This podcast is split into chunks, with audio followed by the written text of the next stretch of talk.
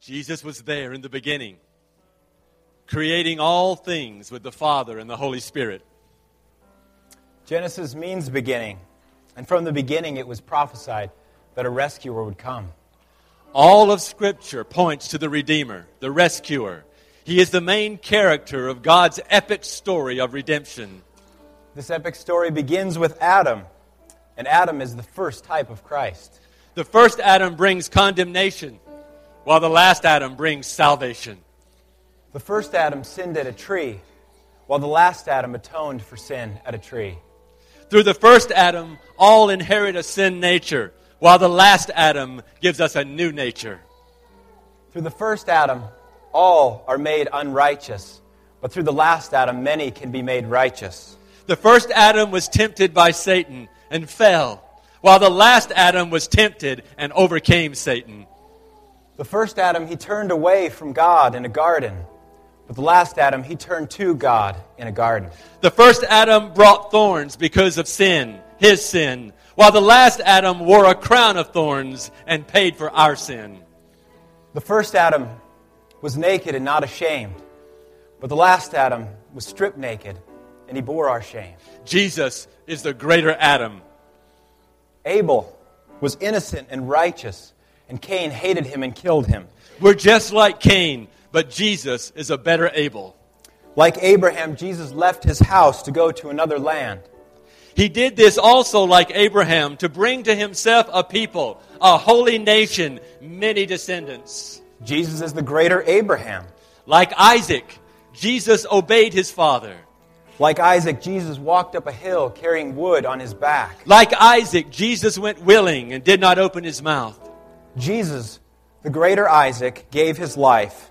And the Father is a more loving Father than Abraham, that he did not withhold his one and only Son, but gave him up for us all. Like Joseph, Jesus was innocent. Like Joseph, Jesus was hated by his own. Like Joseph, Jesus was betrayed for pieces of silver. Like Joseph, Jesus was put in a pit, a tomb, and left for dead. And like Joseph, Jesus came out of the pit to save many. Jesus is the greater Joseph. Like Moses, Jesus' birth was not received well, and many babies died. Like Moses, Jesus was a promised deliverer. Like Moses, Jesus too struggled to get his own people to follow him. And Jesus, like Moses, would lead his people to freedom and relationship with their God. Jesus is the better, greater Moses. Just as the Israelites put the lamb's blood over their doors so that the angel of death would pass over them, We too are covered with the blood of the Lamb so that we may pass from death into life. Jesus is the sacrificial lamb who takes away the punishment for our sins. Jesus is the scapegoat who was, was uh, cursed for us. He removes the curse and he carries it away. Like Joshua, Jesus confidently leads his people into the promised land. Jesus is a better Joshua. Like Boaz, Jesus takes us, a very unlikely and unworthy bride, and tells us he loves us, calls us his bride, the church. We are unworthy like Ruth. Jesus is the greater Boaz. Like David, Jesus was born in Bethlehem. Like David, Jesus is the good shepherd. Like David, Jesus is a great and mighty king. Jesus is the greater David. Like Nehemiah, Jesus is building a city for his people. Jesus is building walls that will last forever. Jesus is the greater Nehemiah. Like Hosea, Jesus has us an unfaithful bride. Like Hosea, Jesus pursues, and we continue to run. Like Hosea, Jesus continues to love us, to forgive us, and paid the necessary price to get us back. Jesus is the greater Hosea. Like Jonah, Jesus was a prophet with a message calling people to repent. Unlike Jonah, Jesus was obedient, even to the point of death. Like Jonah, Jesus was in darkness for three days. Just as Jonah came out alive preaching and seeing many repent and be saved, Jesus also came out alive, seeing many saved as well. Jesus is a greater Jonah. The prophets continued to speak of the rescuer who was to come. 700 years before the Christ, Isaiah prophesied he would be born of a virgin. Another prophet, Micah, said the rescuer would be born in Bethlehem. Among other things, Isaiah describes how Jesus would atone for our sins. And then it happened. Just as God said it would, the rescuer came. He was born in Bethlehem of a virgin. He walked and talk, talked among us for 33 years. He healed the sick and cast out demons. He opened blind eyes and made crippled legs strong. He walked on water and made the storm cease. He called people to repent. He declared the kingdom of God is at hand. He forgave people's sins. He said, Before Abraham was, I am. And for what he said, he was hated by many. He was betrayed by one of his own for pieces of silver. The religious accused him of blasphemy and insurrection. He was sentenced to death on a cross. Just as Isaiah promised, he was beaten and whipped beyond recognition. They put a crown of thorns on his head and mocked him as a king. He was forced to carry his cross on his back up a hill. There, he was crucified between two thieves. He was forsaken by his father, and he cried out, Why? After it was finished, he gave up his spirit and he died. In keeping with Isaiah's prophecy, he was buried in a rich man's tomb. But death could not hold him. The grave could not keep him. The serpent would not have his victory. For God raised this Jesus from the dead. And the angel declared, He is not here. He is risen, just as he said he would.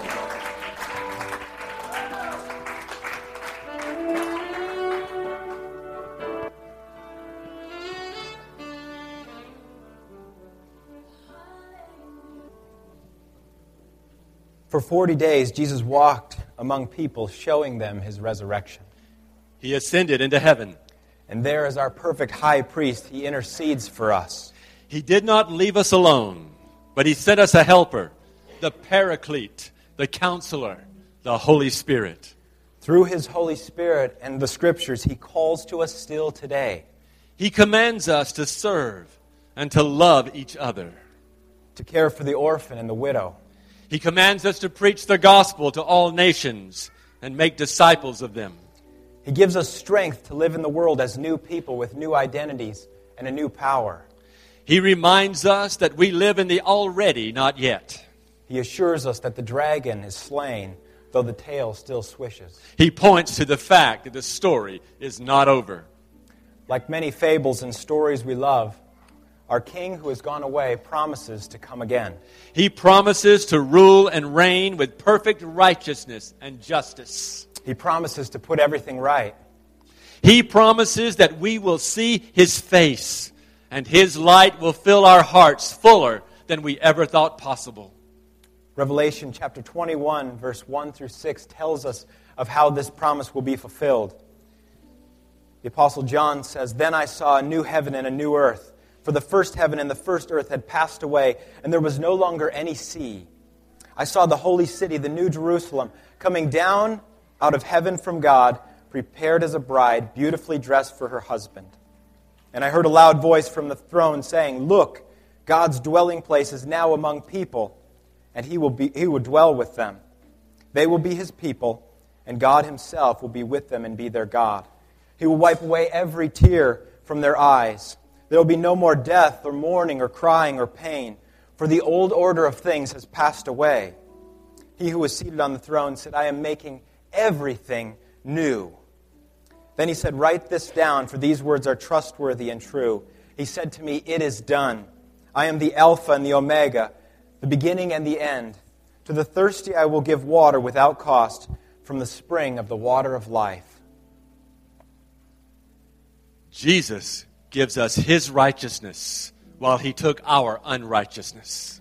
Jesus gives us his place as an heir and takes our place as an enemy. Jesus gives us his blessing and he takes our curse. Jesus gives us the love of the Father while he endures the wrath of the Father towards our sin. Jesus gives us his riches and takes our poverty. Jesus gives us his innocence and takes our guilt. Jesus gives us his freedom and takes our bondage and shame. Jesus took our death and he gives us eternal life. Yes. Yes. Jesus, Jesus is, is alive. alive.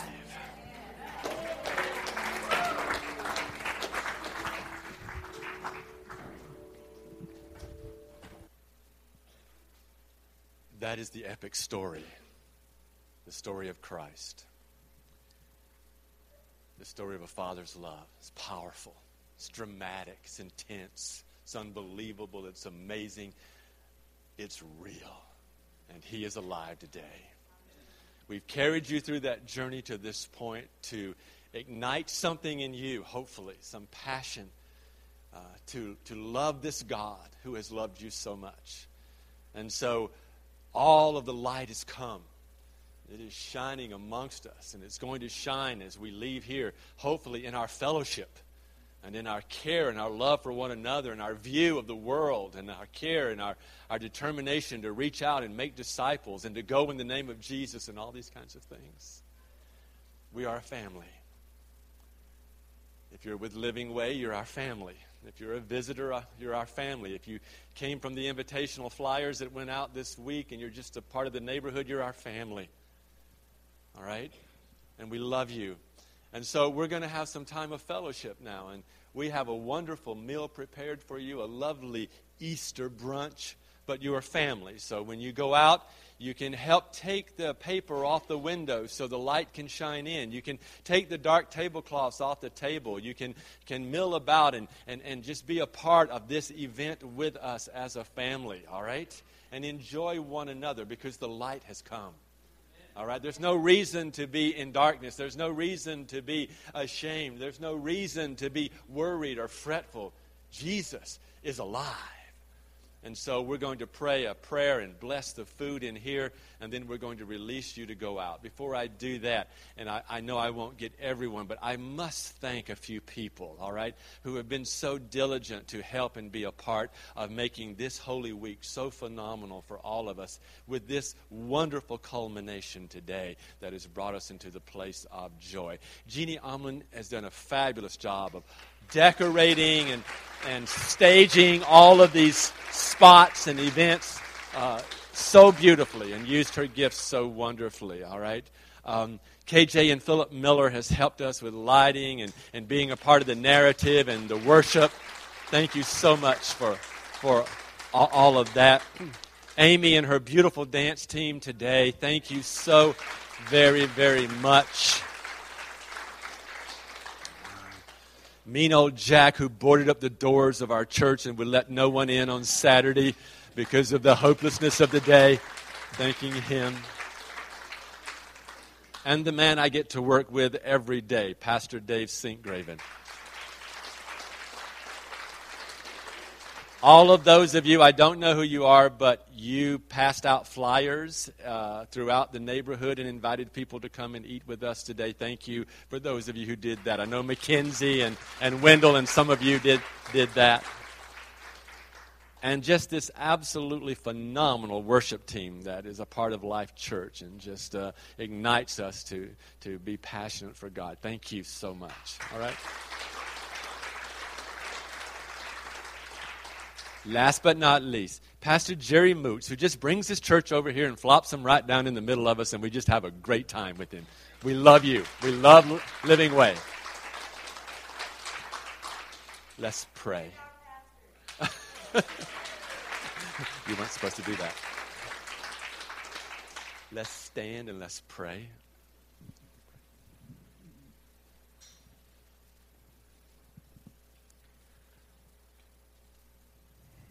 Pray. Heavenly Father, our hearts are full of joy and life.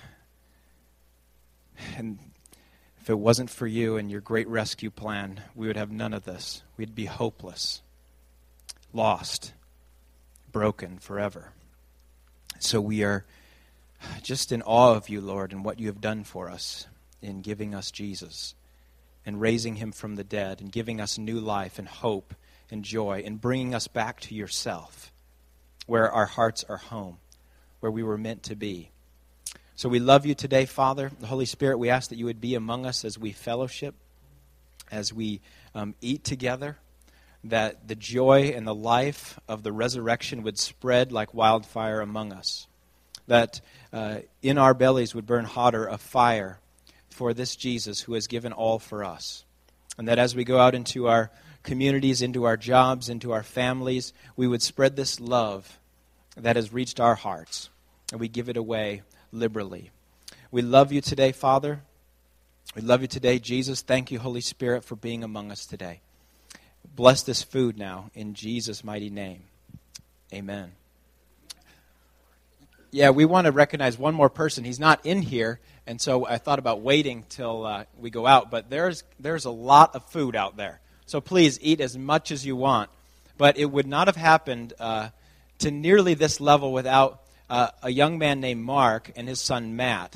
And so you need to make sure to thank them. They're, they're the ones that are still working hard on the food right now and getting it all uh, prepared, and that's their gift, and they love to do it, and they've done everything with joy. But you're going to eat a great meal, and you'll even be able to take some breads and stuff home. It's just, it's fabulous. You'll be blessed. But make sure to thank Mark and his son Matt. They've done a tremendous job with the food. So, uh, yeah, let's bless them. So, God bless you guys. Thank you for being here. We love you.